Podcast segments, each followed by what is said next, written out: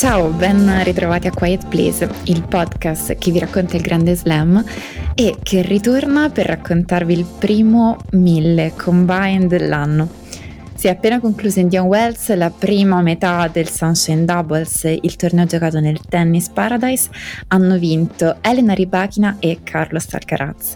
E siccome questa è una puntata super speciale in cui ritorniamo per cominciare a raccontarvi i Master mille e non soltanto gli slam, sono molto emozionata, vi ringrazio perché ci seguite sempre, perché ci aspettate e quindi di nuovo grazie.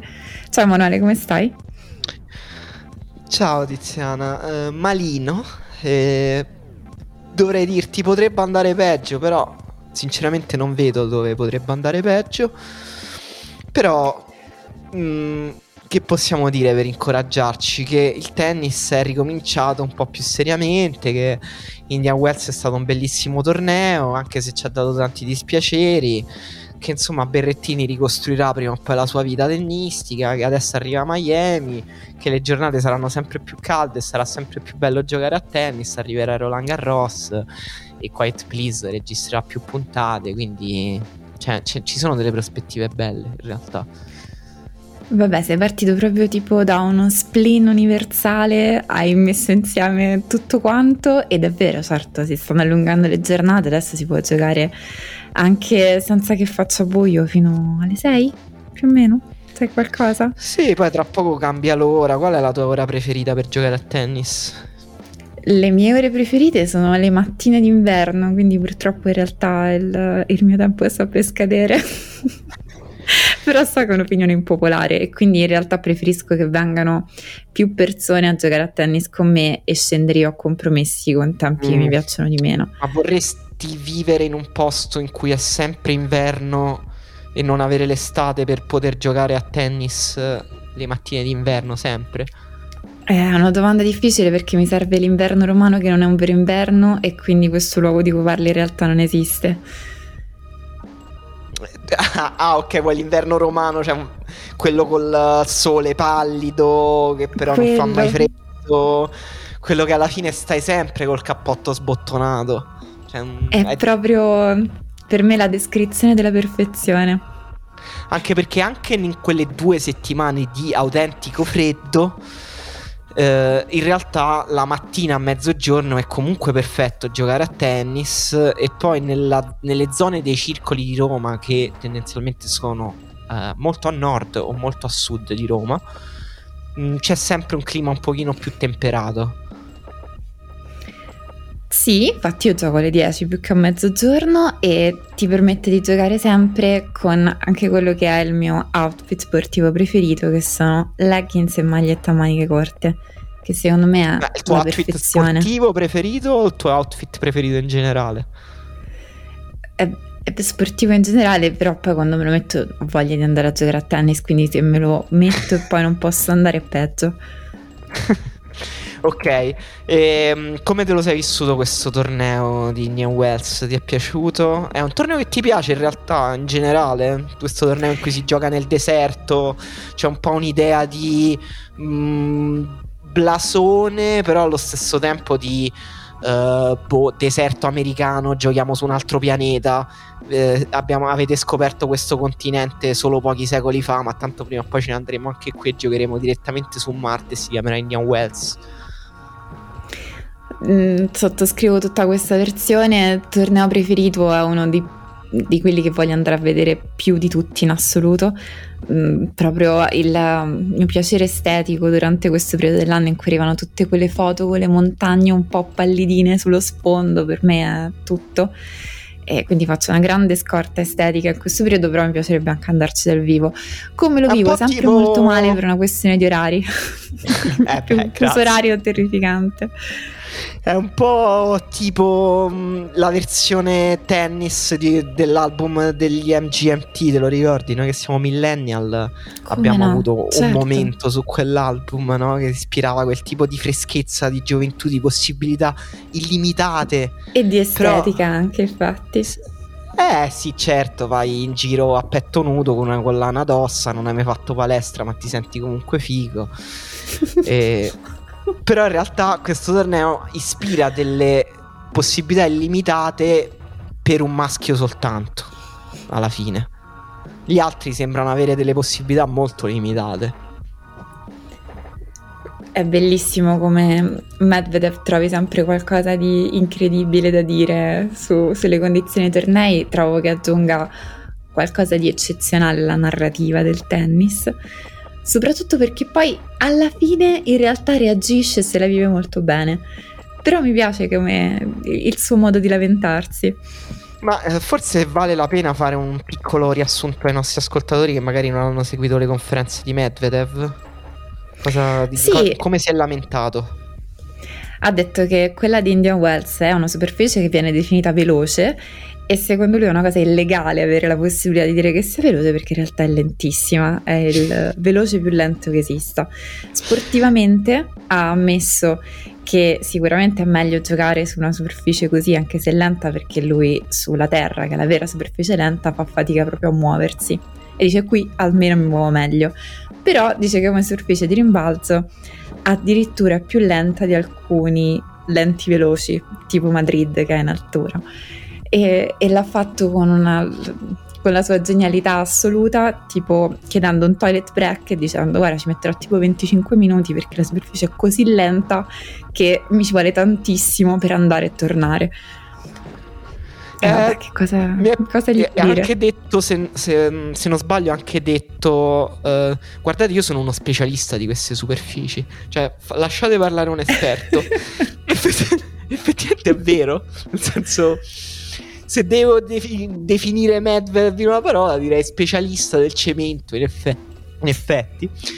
E ma io direi anche Medvedev... specialista nel senso di persona che guarda le cose con estrema attenzione per potersi lamentare con grande competenza, perché anche a febbraio aveva avuto tutta una cosa con delle palline e, e diceva eh, guarda che poi a me mi fa male il braccio ma mica solo a me eh. E ha spiegato tutto questo. No, è, inc- è incredibile. Per me lui ha un esprit che è fantastico e credo che lo userei per descrivere a un alieno che mi chiedesse mh, che cos'è una persona russa. Direi guarda, questo, questo essere umano geniale, mh, formidabile, però molto particolare, mh, e abbastanza illeggibile se vieni da parti del mondo diverse da lui.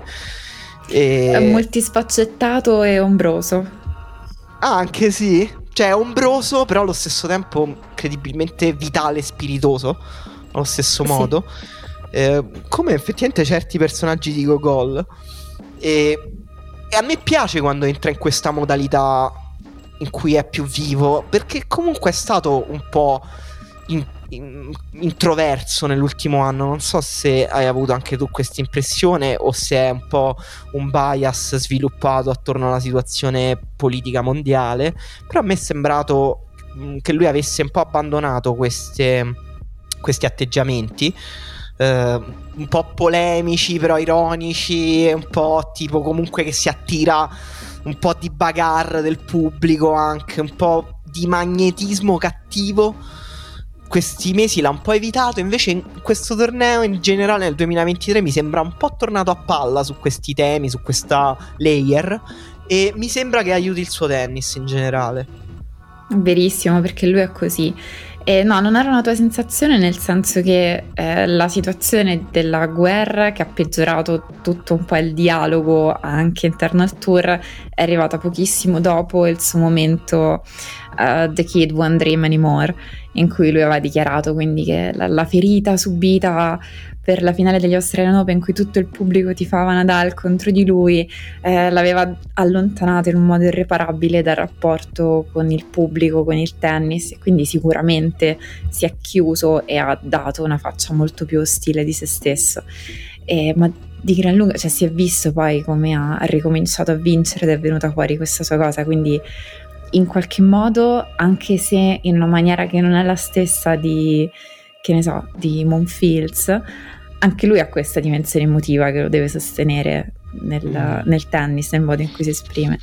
E, e poi vabbè, la cosa che dici è bella perché sì, è fatto così e poi vince tutto, cioè quanto sarebbe diversa una persona che tira fuori questa personalità e queste lamentele perché sta perdendo, cioè, ah. assolutamente no. Tra l'altro ha avuto un momento in questo torneo, allora ha, ha perso un, pe- un set strano contro Ivashka in cui ha avuto un passaggio a vuoto, ha perso un set molto tirato con Zverev, che è un po' un'altra notizia di questo torneo, cioè un, un ritorno di Zverev a livelli più simili a quelli che gli competono. E con Tiafoe è stata una partita stranissima, non so se l'hai vista, se hai visto quel tie break del secondo set. Ho visto come Tiafoe ha tirato fuori un tennis di gran lunga il suo miglior tennis, ma proprio anche oltre davvero il proprio livello, quando si è trattato di annullare set point eh, e, e match point in generale. Ogni volta che c'erano delle situazioni delicate del punteggio e Medvedev era avanti servendo per chiudere qualcosa, lui tirava fuori un tennis sensazionale. Quella è stata la cosa che ha reso la partita molto divertente. Sì, l'ha, l'ha anche buttata un po' in rissa, come capita a Tiafoe, e aveva anche gioco facile perché giocava in casa. Uh, stava perdendo la partita perché era Medvedev è arrivato a servire per il set sul cinque quattro. Tiafoe ha trovato mm-hmm. ha cominciato a giocare in modo un po' disruptive, tipo che scendeva a rete su ogni punto. Uh, Tra l'altro lui ha una, un bellissimo, una bellissima mobilità a rete, un bel istinto, un buon tocco. E Medvedev è andato un pochino in crisi, è stato, poi si sono alternati, tipo che poi Medvedev gli ha ritolto il servizio, poi se, se l'è rifatto togliere, cioè non hanno più tenuto il servizio, sono arrivati al tiebreak.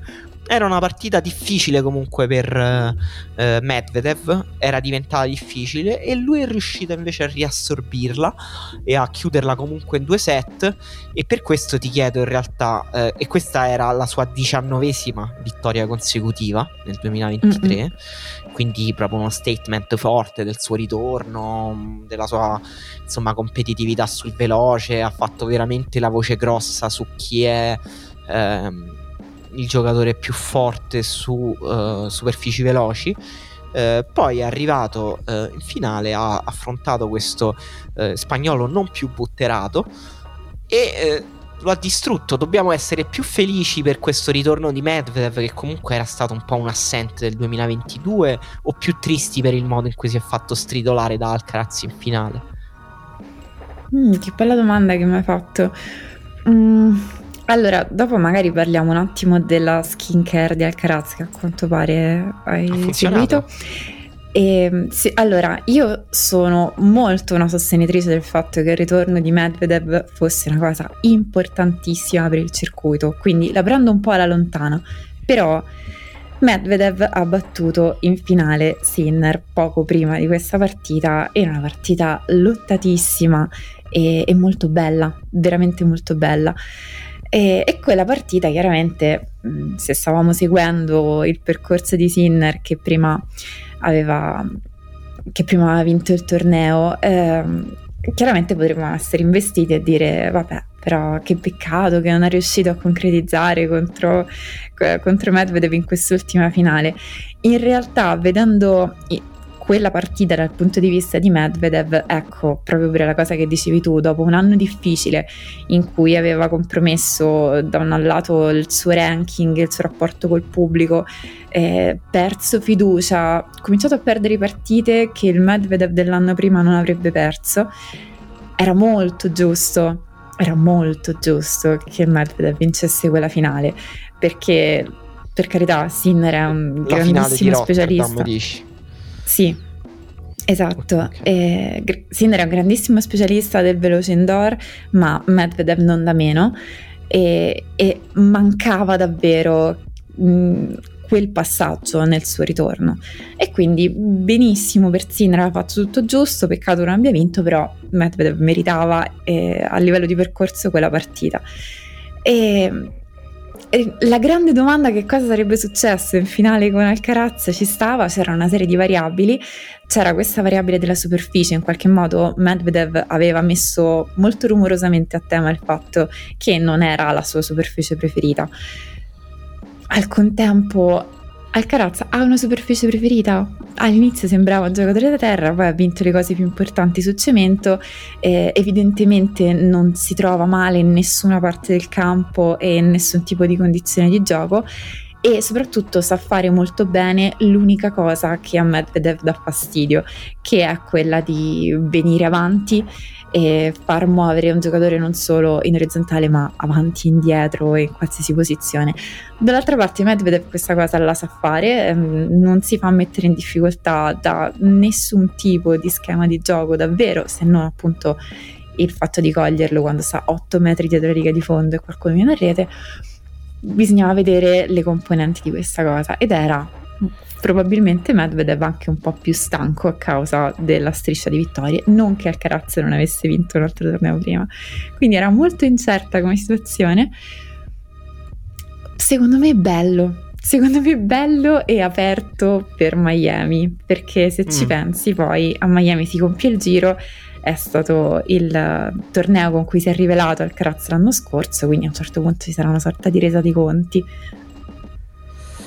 Beh, questa superficie di Indian Wells, ehm, diciamo Medvedev ha detto in un commento tecnico mh, come dire ehm, comprensibile ma allo stesso tempo che suona come una rosicata, ha detto vorrei affrontare Alcaraz su superfici più veloci. Sei d'accordo che comunque Alcaraz era piuttosto avvantaggiato dalla superficie nel matchup con Medvedev a Indian Wells? Cioè quest- comunque un cemento un po' più lento. Vabbè, l'abbiamo detto fino adesso. Vabbè, no, alla fine davvero la... avvantaggiato no eh, davvero avvantaggiato non... è un po' troppo. Secondo me l'ha detto perché appunto, visto che tra poco ci sarà la stagione europea su terra e su erba, in quei matchup non so quanto sia avvantaggiato, su terra sicuro al cento per cento no, su erba l'ha battuto a Wimbledon, ma dovrebbe essere Wimbledon duemilaventuno e quindi conta poco. Sì, conta, conta, conta veramente, veramente poco, però è stato... Medvedev non ha giocato bene in finale, diciamo... Però mm. eh, è stato impressionante il modo in cui Alcaraz ha rotto un po' quella che sembrava un'impenetrabilità di Medvedev, no? Cioè sembrava questo duemilaventitré comunque un tennista difficilissimo da scalfire su, sul, su, nello scambio da fondo campo, cioè contestargli il controllo, e sappiamo che mm. il controllo di eh, Medvedev è sempre un pochino sottile, no? Per me in questo davvero lui si avvicina a Djokovic per il modo in cui sem- fa s- sentire i suoi avversari in controllo dello scambio, però in realtà è lui che sottilmente sta tessendo la sua tela da fondo campo. Alcaraz, rispetto allo strategismo e alla grandissima elasticità di Medvedev da fondo campo, non ha battuto ciglio, l'ha boh, sfondato. Eh sì, eh, addirittura forse l'avevo visto un po' più teso Alcaraz all'inizio della partita con Sinner, e, e mi è piaciuto molto come si sentivano dalla tivù le, le cose che gli diceva Ferrero da bordo campo, che erano molto tipo giocati il punto, non c'era un'indicazione tipo tecnico in maniera assoluta, ma soltanto una cosa per cercare di motivarlo a fare quello scatto, e quella cosa no. La vedi a un certo punto Alcaraz supera quella piccolissima soglia di, non lo so, neanche nervosismo che può avvertire, e diventa questo giocatore incredibile, super libero. E assolutamente sì, cioè mentre Medvedev eh, porta i giocatori pian piano a cadere dentro quella tela che dici tu, quella tela in cui lui ha questo rovescio solidissimo, può scambiare su quella diagonale all'infinito e poi con una palla che assolutamente non ti aspetti si prende il punto. Alcaraz non, non, non ha gli stessi tempi, cioè lui non subisce le stesse cose che subiscono gli altri giocatori dentro il campo e quindi ha mantenuto soprattutto il controllo in quel senso a livello di presenza in campo. Sì, sì, lui è un giocatore istintivo, un giocatore che gioca su, sul flusso di ispirazione e in questo è, è, è un giocatore entusiasmante. E, eh sì, cioè, davvero questo, questo, è, questo è il motivo per cui quando lo vedi giocare ah, ti, ti restituisce qualcosa di completamente diverso rispetto agli altri tennisti, perché è un giocatore che sembra un po' stare a qualche centimetro da terra e sembra che vuole un po' prendere il tennis per, e, e far attraversare il, il tennis il suo talento e restituire questa espressione comunque molto alta. Cioè ci sono dei colpi che lui fa che, che ci pensi anche il giorno dopo. Cioè dopo aver visto una partita di Alcaraz ripensi, ogni tanto stai al computer, fai le tue cose di lavoro e poi c'hai un dritto di Alcaraz incrociato che ti viene in mente il volampo. Come eh sì, cazzo ha fatto? Su... È verissimo. È, è, è un giocatore pazzesco. Ehm, però... come dire, non so se proprio avevamo bisogno di sentire tutte quelle indicazioni di Ferrero o preferivamo che quei dialoghi rimanessero clandestini o tra di loro. Eh, ti ricordi quando un po' di mesi fa Alcaraz diceva a se stesso "Soi un toro, soi un toro"? Certo, eh, come fai a dimenticartelo? No, forse non, non volevo saperla quella cosa. E in questo torneo diceva tipo eh, di che ti piace giocare a tennis. Esatto, che ti piace sì, giocare... sì sì sì sì Vero. Non, non contesto assolutamente l'efficacia e l'utilità di quella cosa, non contesto niente in realtà, solo che così mi ho cringiato un po', si dice così, dicono così, eh, da casa era un po', non lo so, un po', un po' sgradevole, però anche interessante. Eh, eh. eh, però se ci pensi, tutto quello che dicevi prima, no? Lui ha questa combinazione un po' unica del fatto che sì, non ha quasi mai i piedi attaccati a terra, ma allo stesso tempo non è un giocatore tipo Shapovalov che in questa spettacolarità poi perde di consistenza, fa errori stupidi, è anche super concentrato sul prendersi il punto in tutti i modi possibili e immaginabili. Probabilmente questa cosa non si insegna se non dicendo queste cose un po' cringe. Può essere, sì sì. No, ma è chiaro che loro hanno fatto un, un lavoro mentale su, su di lui che è anche interessante, perché eh, comunque lui ha già eh, avuto il suo momento di impatto nel circuito, no? Cioè ha già avuto il momento in cui ecco questa bestia strana con questo shot making assolutamente divino e nessuno è capace di tirare come lui. eh, Poi ecco, ovviamente è tutt'altro che un giocatore fini, mh, definito, cioè ha diciannove anni, quindi ancora costruirà, ancora eh, esplorerà nuove strade, il suo talento prenderà ancora una forma diversa. Però era già interessante vederlo adesso al ritorno dall'infortunio, ehm, dopo un po' di tempo immagino passato anche a lavorare sul proprio tennis, capire come avrebbe giocato. E una questione secondo me era un po' capire quanto avrebbe controllato quel flusso di cui parlavamo prima, quindi quanto avrebbe provato un tennis più di contenimento e di controllo, eh, cioè che non, ovviamente non sarà mai quel tennista lì, ma intendo magari su uno spettro, magari avrebbe abbassato di più l'istinto con cui ha giocato nel duemilaventidue. Invece lui prosegue così, evidentemente tra l'altro è uno stato mentale che Eh, lui ricerca con Ferrero, è una strategia, è, ed è bello, cioè è bello che lui sia così, che sia questo tennista qua, ed è interessante anche come sempre vederlo scontrarsi con Sinner, che un po' invece forse ha bisogno di essere un tantino scongelato da quel punto di vista, no? Cioè Cahill ha detto anche dobbiamo abituarlo a mh, fare i punti più veloci. eh, mentre Alcaraz mm. va sempre molto veloce, va troppo veloce a volte, dice oh basta, cioè, ti, hai perso le misure, cioè, cioè ci stanno dei momenti in cui Alcaraz perde le misure proprio del suo tennis. Sinner non perde mai le misure, però questo anche un po' è un suo limite, no? Non so se siete d'accordo. Uh, sì, ma non so se l'avevo ricostruita così, però sicuramente Sinner costruisce le cose con tutt'altri tempi e in realtà forse lo possiamo dire non è stata una bellissima partita, cioè tra quelle che hanno giocato forse è stata quella meno entusiasmante, dove hanno contato più gli errori che non il tipo di scambi che loro avevano fatto vedere di poter giocare, che sono quegli scambi che hanno fatto dire a tutti se questo è il futuro del tennis è in ottime mani, e questo genere di commenti, perché erano di un livello di spettacolo eccezionale. E in Sinner percepisci anche come non solo sia più lento il tempo del tennis, ma anche il tempo della reazione, della lettura emotiva del tennis che stanno giocando, cioè il momento di difficoltà su Alcaraz è una nuvola che passa molto rapidamente e poi torna a splendere il sole, e invece Sinner in certi momenti si rabbuia e rimane in un angolo buio un pochino più a lungo, e quindi è su due livelli, una tempistica diversa.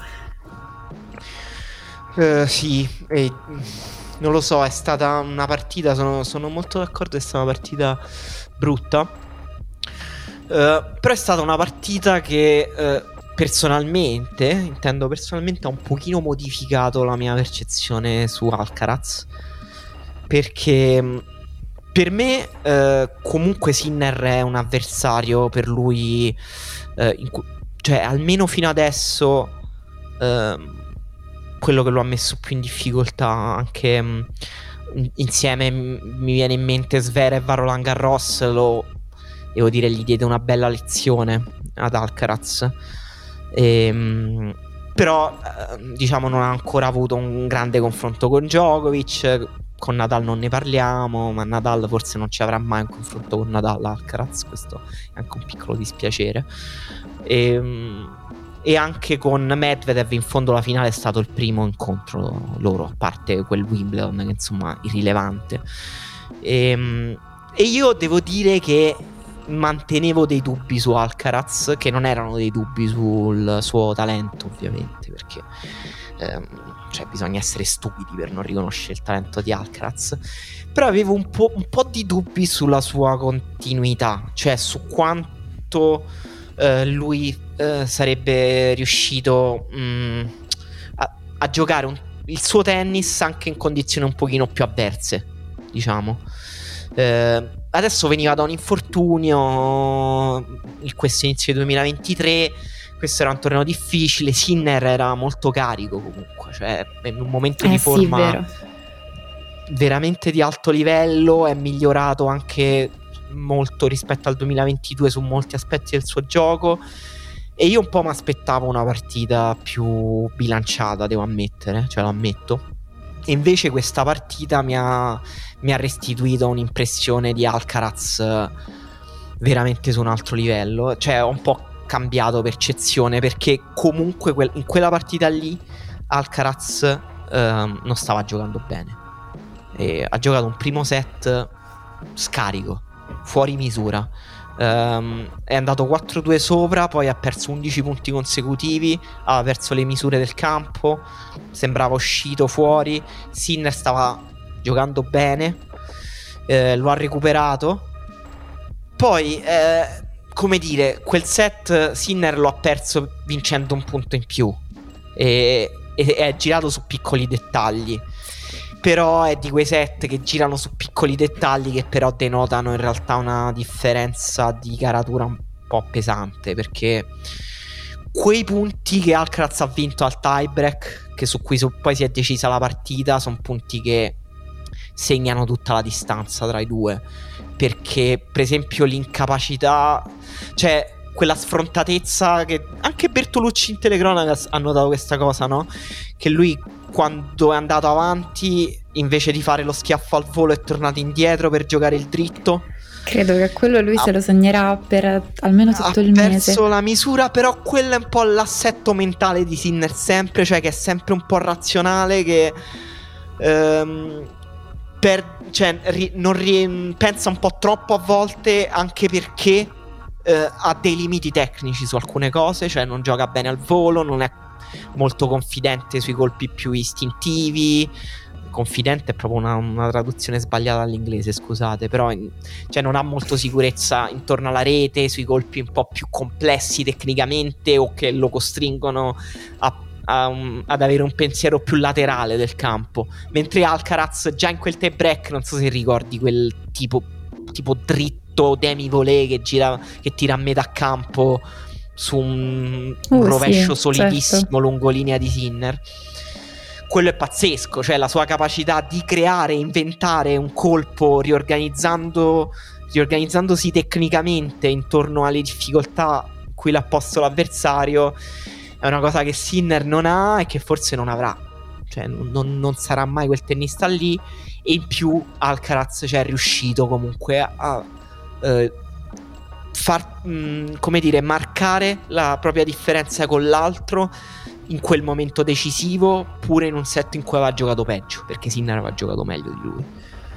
E devo dire, questa cosa qui un pochino mi ha scoraggiato sulle prospettive del, del confronto, ma soprattutto mi ha, come dire, confermato, cioè mi ha un pochino modificato la percezione di Alcaraz, su cui non è che io ero scettico, eh, per carità, cioè che Alcaraz è un fenomeno che vincerà molti slam negli, nei prossimi anni, è chiaro, eh, chi, chi lo nega è scemo, eh, però ecco, non, non avevo dei dubbi su alcune cose eh, che questo torneo un pochino mi hanno modificato. Ma l'unica scusa, cosa... ho fatto uno sproloquio, scusa. L'unico aspetto su cui si può darti magari un'interpretazione leggermente meno...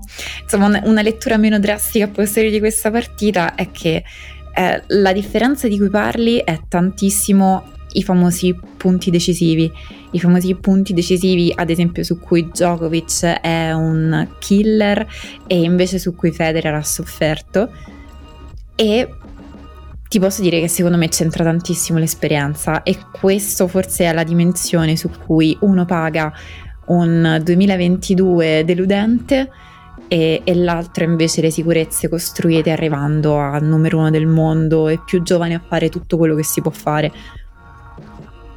Certo, no, no, no, ma assolutamente. eh, Sinner tra l'altro ha detto che la chiave della partita è stata il servizio. Non so se tu sei d'accordo su questo. Ha detto ho servito male, lui ha servito meglio di me. Sinner Beh, la, la sua prima a un certo prime. punto è sparita. La sua prima è sparita, però secondo me pure, pure altri colpi, perché il tipo la sua sicurezza in quella partita doveva essere il rovescio e l'ha tradito in alcuni, in alcuni di questi punti decisivi, cioè proprio io poi li ho anche rivisti e facevo io non ci credo che hai sbagliato questo rovescio, non, non è possibile, non è possibile che tu quella cosa lì l'hai messa a rete, non ci credo, fatemi rivedere le riprese originali perché questa non può essere la realtà. E sì, quindi questa cosa è verissima. Però pure il dritto a un certo momento, all'inizio della partita con il dritto poteva fare qualsiasi cosa e il suo dritto ha delle qualità contro cui Alcaraz e nessuno può fare qualsiasi cosa, non, non si può rispondere a certi tipi di dritti di Sinner, e dopo un po' ha cominciato ad avere paura e non lo tirava più e il suo dritto era il trenta per cento di quello che avrebbe potuto fare, e anche su questo chiaramente, perché non puoi dare delle palle facili ad Alcaraz altrimenti perdi. Ah, sì, che, che il problema di questa partita è stato anche un po' il timore di Sinner di venire aggredito da Alcaraz, che lo ha costretto a giocare sempre un pochino sul filo e che ha condizionato molto anche il rendimento al servizio, su cui lui mh, ha spinto molto sulla prima, soprattutto nel primo set, e infatti aveva una percentuale vicina al cento per cento di punti vinti con la prima palla, però mm. allo stesso tempo una percentuale di poco superiore al cinquanta di prima in campo, perché aveva comunque mh, paura di mettere dei servizi un pochino ehm, troppo aggredibili.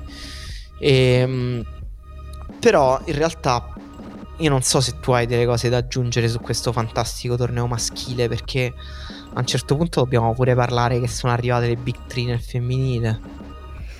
Sì, eh, vai, no, non vedevo l'ora che arrivasse questo momento. Eh, perché come è stato gerarchico poi il torneo maschile, perché comunque sono arrivate, è, è stata la finale ideale se uno guardava il tabellone, i due giocatori più in forma e quelli che ancora non si erano affrontati. Insomma, poi la, la partita è stata deludente, ma c'era grande hype per l'incontro in finale Alcaraz-Medvedev. E anche nel femminile alla fine sono di nuovo arrivate in finale Rybakina e Sabalenka, eh, quindi entrambe hanno dato eh, un messaggio molto forte alla numero uno, cioè Iga Świątek. eh, Hanno potuto consumare la rivincita degli Australian Open. Rybakina se l'è presa, ha battuto per la prima volta eh, Sabalenka. E mh, entrambe hanno dato l'impressione di essere tenniste che sono arrivate un po' per restare a quel livello lì, cioè a quel livello in cui sei continua, in cui eh, fai più o meno sempre finali, in cui mh, vinci partite anche in cui non giochi benissimo. Non so se sei d'accordo su questo. Secondo me stiamo effettivamente vivendo un momento grandioso, cioè proprio lo spessore, la portata storica di questo momento nel tennis femminile non dovrebbe essere sottovalutata. Stanno giocando un tennis di una qualità eccezionale. Primo argomento, secondo argomento, sono anche super divertenti. Io non so se tu hai visto il momento alla fine del discorso di premiazione. Prima, sai, la classica dinamica dello scambio di complimenti. Prima parla il finalista, poi il vincitore. E dicono vabbè, complimenti all'avversario per la meravigliosa settimana, a te, al tuo team, per il lavoro, eccetera eccetera. E quindi Sabalenka aveva fatto i complimenti a Rybakina, poi Rybakina parla e, e dice questa cosa e dice anche finalmente è la prima volta che sono riuscita a batterti. Sabalenka le, le passa davanti per andare al microfono e dice mi assicurerò che sia anche l'ultima. e, e lei è un personaggio meraviglioso, mi fa tantissimo ridere. È, è divertente anche da guardare mentre gioca. Ma Sabalenka dici? Sabalenka? Ah, no, sì, non Sabalenka. Ri... sì, sì, sì, no, eh, forse io mi ero distratto, ma insomma se ti faceva ridere Rybakina c'era un problema secondo me. No, mi, mi fa ridere anche Rybakina perché comunque si presta a questa cosa, perché, perché ci sta, cioè alla fine è un po' è consapevole di questo suo... Eh, del, sai la, la scritta di Wimbledon in cui devi trattare vittoria e sconfitta eh, come lo stesso impostore. Lei lo fa forse eccessivamente troppo bene, però quindi quando la coinvolgono in queste dinamiche in realtà è meravigliosa e, e si presta tantissimo. Comunque si vede che hanno un, uno splendido rapporto, quindi vabbè, finale però... hanno, hanno trovato lo stesso tennis stellare della finale degli Australian Open, cosa che non era per niente scontata, soprattutto non solo per la differente intensità che ci poteva essere, ma anche poi per le condizioni di gioco diverse. C'è stato un grosso impatto del vento pure in partita.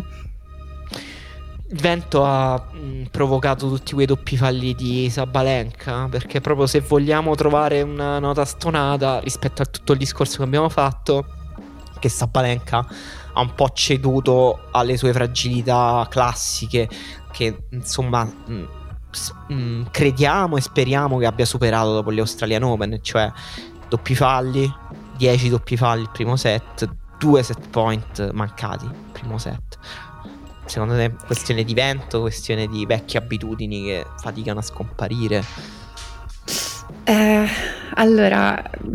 Un po', un po' è vero quello che dici, vecchie abitudini che faticano a scomparire, un pochino ci sta, però da metà del primo set in poi c'era proprio un lato del campo in cui chiunque delle due non riusciva praticamente a fare punto, e quindi col fatto che eh, Rybakina si è portata in vantaggio presto, poi era abbastanza difficile invertire eh, la, la, l'impostazione di punteggio che aveva preso quel set. C'era proprio un lato del campo che era fortemente condizionato dal fatto che la palla non andava, e invece dall'altro era molto più facile riuscire a fare punto, quindi questa cosa un pochino sì. Per il resto, ma... insomma, la, la qualità del gioco si è vista, nel senso era proprio l'atteggiamento, la, l'intensità degli scambi, quanto volevano fare ogni singolo punto e trovavano vincenti ribaltando situazioni e inerzie all'interno del punto stesso, cioè, è stato veramente molto bello da vedere. Sì, è stata veramente, in realtà il loro confronto è molto bello perché sono due delle giocatrici, ma ten...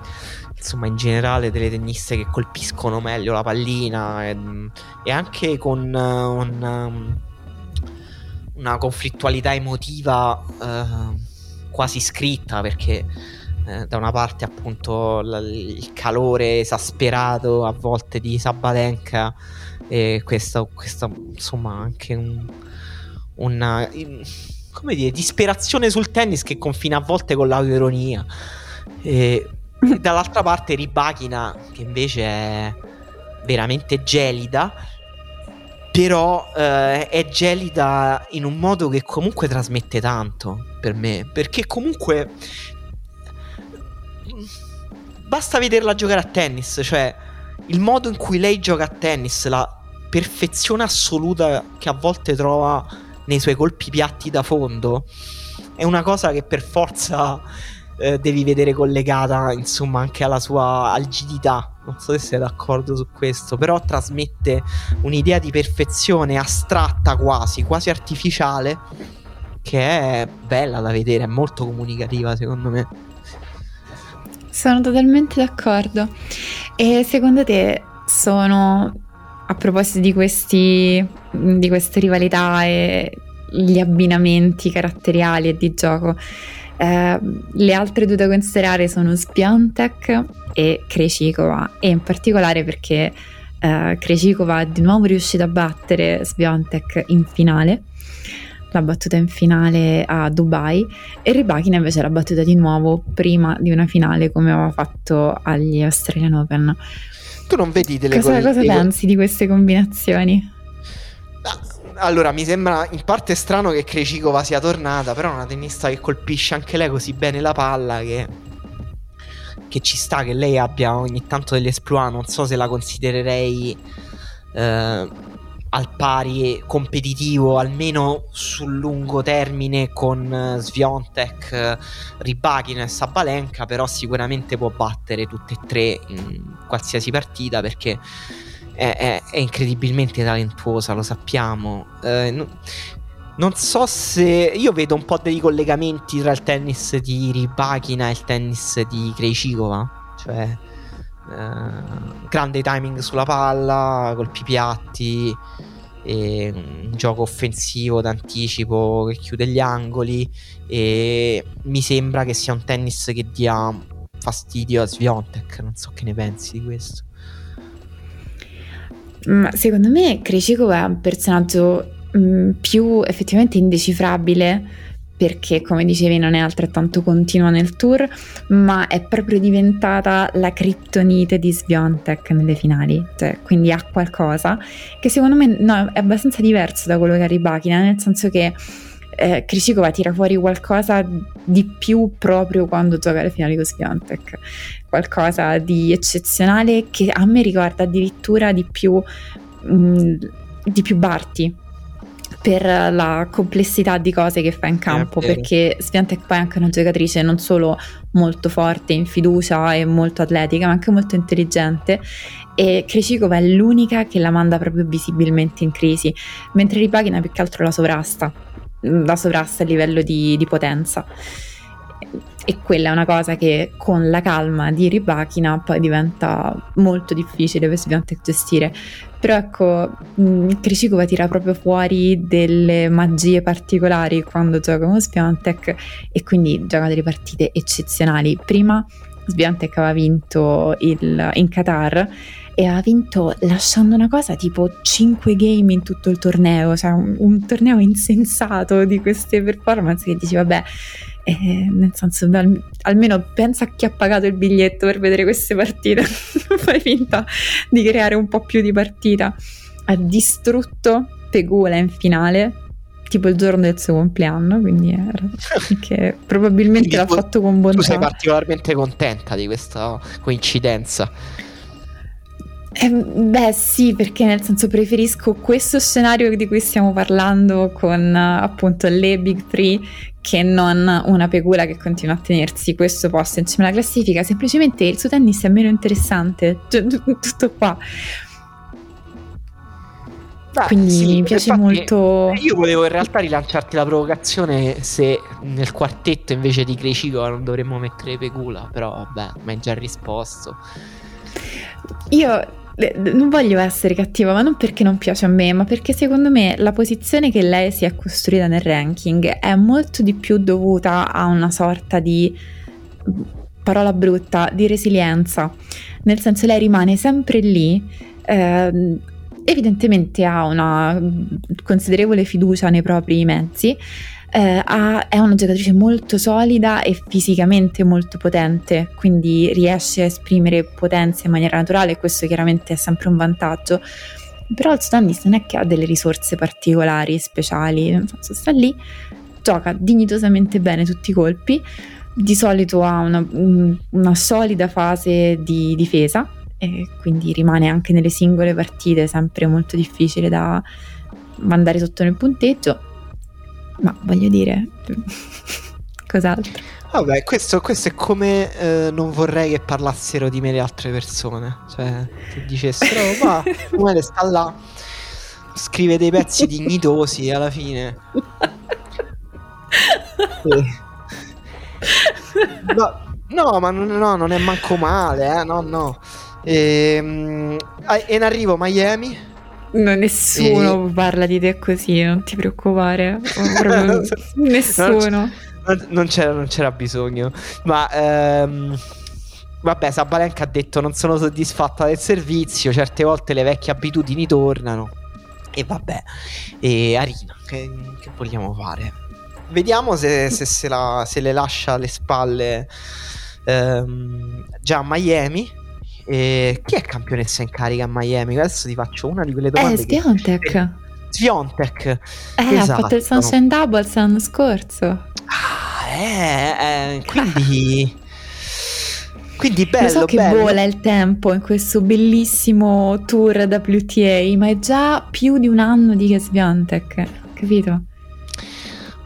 Già più di ah, un anno di Gaspio. A Sabalenka rispondiamo soprattutto con la solidarietà di Camilla Giorgi, che dobbiamo dirlo a febbraio ha vinto il due cinquanta di Merida e nella partita successiva si è anche lei sbriciolata in doppi falli, quindi sono cose che capitano. Vabbè. Sì, vabbè, Camilla Giorgi... Camilla Giorgi a Merida, tu hai detto ha vinto il torneo di Merida. Io non so chi ha avuto la fortuna di assistere alla partita tra Camilla Giorgi e Sloane Stephens, quarti di finale di Merida, e Giorgi ha vinto sei zero sei zero. mm, sì. ha, ha vinto cinquantadue punti contro i venti di Stephens e ha vinto dodici game di fila dritti, e era in una di quelle modalità furia del berserk. In quella finale probabilmente avrebbe battuto anche eh, Margaret Court in quel torneo lì, e poi vabbè arriva a Monterrey, perde contro Elena Gabriela Ruse. In realtà Indian Wells ha anche dato filo da torcere a Pegula, cioè comunque ha vinto il primo set, però ecco sì, mi è prima o poi uscirà un partita. Grandissimo long form su Camilla Giorgi e parleremo un po' più di lei, però è una delle tenniste più interessanti degli anni recenti, insomma, per tutte queste ragioni. Sono d'accordo. Va bene, sei pronto per Miami? Com'è e... il tuo fuso orario al momento? Il mio fuso orario è troppe partite di calcio, eh, quindi sono settato su quelle. Eh. Vabbè sì, c'è questo periodo in cui a, a, dalla mia percezione la Roma gioca un giorno sì uno no più o meno, quindi capisco che, che siete molto impegnati. Guarda, la Roma gioca un giorno sì e un giorno no, ma comunque nel giorno in cui non gioca giocano altre squadre sicuramente. Anche eh, certo. Però no, sono molto, molto carico per Miami e mh, spero che, non lo so, veramente mi aspetto che un segnale di... non mi aspetto molto, mi aspetto un segnale di vita da Matteo Berrettini. E questo chiedo al torneo di Miami. E... quindi chiediamo al torneo di Miami di prendere una posizione sull'annosa questione delle donne mandate dal diavolo per corrompere l'anima degli sportivi giusti. Giusto? Sì, esatto. Okay. Questa è, vabbè, la, sempre la solita versione un po' medievale de, della, della donna come diavolo che corrompe la competitività dello sport. Ma sesso prima dei tornei o no? O, se, o non sesso prima dei tornei? Ehm, Berrettini a Phoenix ha perso contro Shevchenko, che comunque no, io non l'ho mai visto giocare, lo ammetto, Shevchenko, però mi dicono sia un buon tennista. Il mio amico Ares, che segue tutti i challenge, e, e ha detto toglietemi dal campo, sono inguardabile. E non so se l'hai seguita questa cosa. Eh, sì, sì, sì. In questo momento è anche difficile gestire, diciamo, l'immagine pubblica di Matteo Berrettini, se, se tu ci pensi. È praticamente la persona più presente ovunque vai, cioè tu prendi la metro e lui è sulle pubblicità, sui sedili, sulle colonne, accendi la tv e c'è Matteo Berrettini, vai in treno, c'è un piccolo spot, c'è Matteo Berrettini, è, è letteralmente in ogni angolo e deve essere molto complicato essere lui in questo momento, secondo me. Capire molto bene cosa dire, eh, ecco. Guarda, non... il discorso ha esagerato con la sua, con lo sfruttamento della fama che comunque gli è arrivato dopo il breakpoint, eh, una fama che è arrivata per tutte le ragioni che sappiamo. Affrontare questo discorso da commentatori è stupido, cioè non so come dire, è... Eh, mettersi lì a fare il prete e dire dovrebbe apparire di meno, dovrebbe fare un passo indietro, concentrarsi sul campo, sono cose stupide da dire, perché se uno non conosce Berrettini, eh, non conosce che cosa significa essere uno sportivo professionista di quel livello, cioè stare qui. No, no, o... ma hai ragione, hai ragione. No, ma non lo dicevo Mi... perché tu ti dicevi quella cosa lì, eh? Cioè, avevo capito che il tuo discorso era diverso. Però ecco, e era per dire... se ci pensi, le deve essere letteralmente difficile, perché si vede, nel senso, questi commenti che fa, eh, forse sono eccessivamente, certo, negativi. E, e poi io ci facevo caso soprattutto perché non ricordo chi è l'ultimo sportivo che ho visto così tanto su ogni... medium esistente intorno a me, e quindi mi colpiva questa cosa, perché di sicuro se era era un calciatore e non un tennista, ma davvero non mi ricordo se ce n'era uno che così tanto è stato onnipresente. Sì, c'è qualcosa che non va, che sembra profondo nel tennis di Berrettini, non sembra una tempesta passeggera questa, però ne aspettiamo fiduciosi, perché comunque è un tennista di ventisei anni e, eh, ha un fisico sì, complicato sì. ha un fisico complicato e però siamo anche fiduciosi che possa tro- ritrovare la quadra a un certo punto. No, ma infatti l'unica cosa sicura è che proprio dal punto di vista dei commentatori tutte queste cose diventano solo troppo facilmente uno spunto per dire che se i suoi risultati non arrivano è colpa di questo, questo, questo, questo e quest'altro, perché ci sono un sacco di cose a cui dare la colpa, però in realtà non è successo assolutamente nulla, eh, sono periodi super fisiologici nella, in un anno e nel rendimento stagionale di un tennista, quindi secondo me è tutto ok. Va bene, con questa rassicurazione sulle condizioni di Berrettini penso che abbiamo detto tutto. Autorevole e... rassicurazione, informata. E credo che eh, noi ci sentiremo dopo Miami. E... senz'altro. E... niente, ciao. A tra poco allora, ciao.